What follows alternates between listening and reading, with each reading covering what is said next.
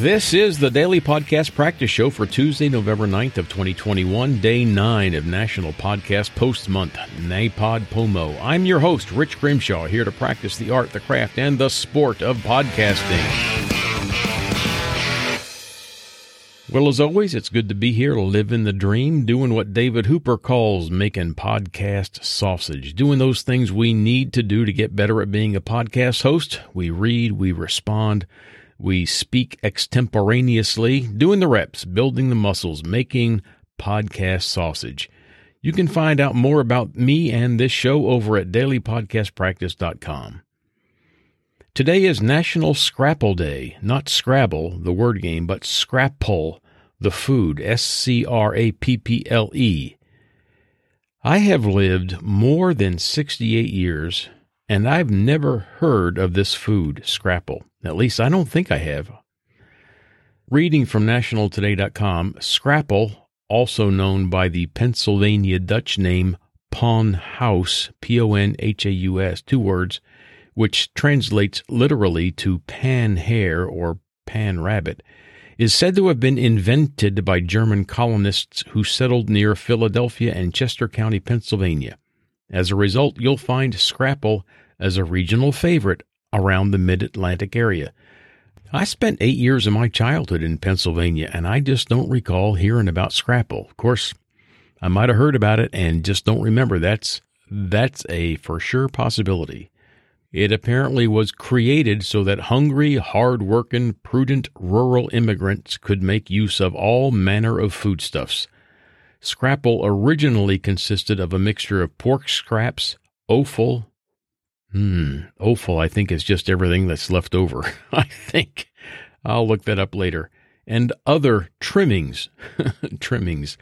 Boiled with bones attached to make a broth, then simmered with cornmeal, wheat flour, or sometimes buckwheat flour, onions, and spices like sage and thyme. The eventual loaf is then sliced and pan fried as if it was a patty. Hmm, okay.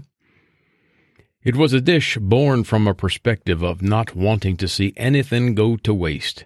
While today's scrapple, available primarily in grocery stores in the mid Atlantic region of the United States of America, it adheres to different standards using FDA approved animal anatomy.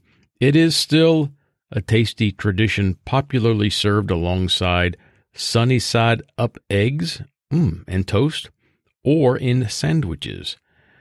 With the current trend in lighter, healthier eating, scrapple is also known to be made with turkey instead of the original pork. I don't see a big difference there. Or with beef for a different flavor entirely. Scrapple is also appearing more frequently on the menus of heritage based restaurants in Brooklyn, New York, and beyond the mid Atlantic area. Heritage based restaurants. Now that's a new new term to me. Well, scrapple sounds kind of tasty, especially if you deep fry it. I'm sure that we could coat it with some heavier breading here in the South, serve it up with some sweet tea, and just make a feast out of it. Yeah, sounds good. Well, except for that offal part.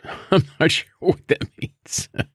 Heck, we could probably even make it out of chicken here in the South. Okay, enough scrapple. Let's go to a birthday today. Let's see who was born on this day so that we can pick on them.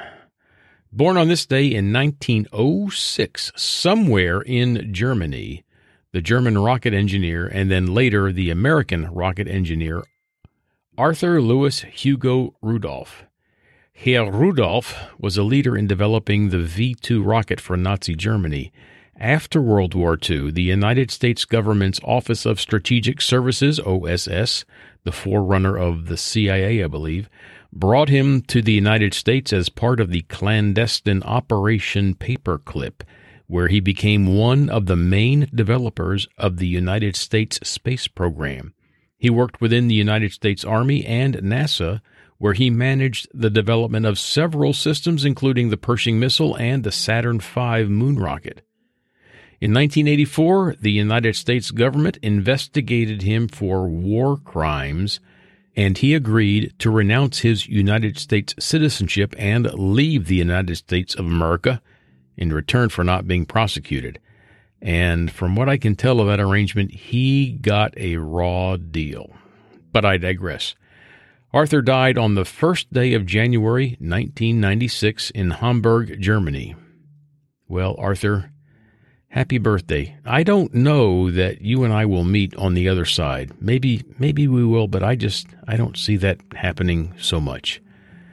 By the way, Operation Paperclip which brought him over here to the United States of America, was a secret intelligence program in which more than 1,600 German scientists, engineers, and technicians were taken from former Nazi Germany to the United States for government employment after the end of World War II. And there's a book about this. Annie Jacobsen wrote a book on this called Operation Paperclip The Secret Intelligence Program That Brought Nazi Scientists to America. And here's the description from Amazon. Quote, in the chaos following World War II, the United States government faced many difficult decisions, including what to do with the Third Reich's scientific minds. These were the brains behind the Nazis' once indomitable war machine. So began Operation Paperclip, a decades long covert project to bring Hitler's scientists and their families to the United States. Many of these men were accused of war crimes, and others had stood trial at Nuremberg. One was convicted of mass murder and slavery. They were also directly responsible for major advances in rocketry, medical treatments, and the United States space program. Was Operation Paperclip a moral outrage? Or did it help America win the Cold War? Drawing on exclusive interviews with dozens of Paperclip family members, colleagues, and interrogators, and with access to German archival documents, including previously unseen papers made available by direct descendants of the Third Reich's ranking members, files obtained through the Freedom of Information Act, and dossiers discovered in government archives and at Harvard University. Annie Jacobsen follows more than a dozen German scientists through their post war lives and into a startling, complex, nefarious, and jealously guarded government secret of the 20th century. In this definitive, controversial look at one of America's most strategic and disturbing government programs, Jacobsen shows just how dark government can get in the name of national security. Well, doesn't that sound interesting? Nearly as interesting as finding an abandoned sailing ship at sea with all the sailors gone and the lifeboat missing, but other than that, everything looking amiss. Could it be that aliens were involved in Operation Paperclip? Could it? Now, the write up in Amazon doesn't say anything about that. And looking at all of Annie's books, she doesn't talk about uh, aliens. So, yeah, maybe they didn't have a hand in this. But you never know. You, you just never know. And that is all for today. Let's wrap this one up in this old World War II Army poncho that I happen to have here, and then we'll stick a fork in it because it's done.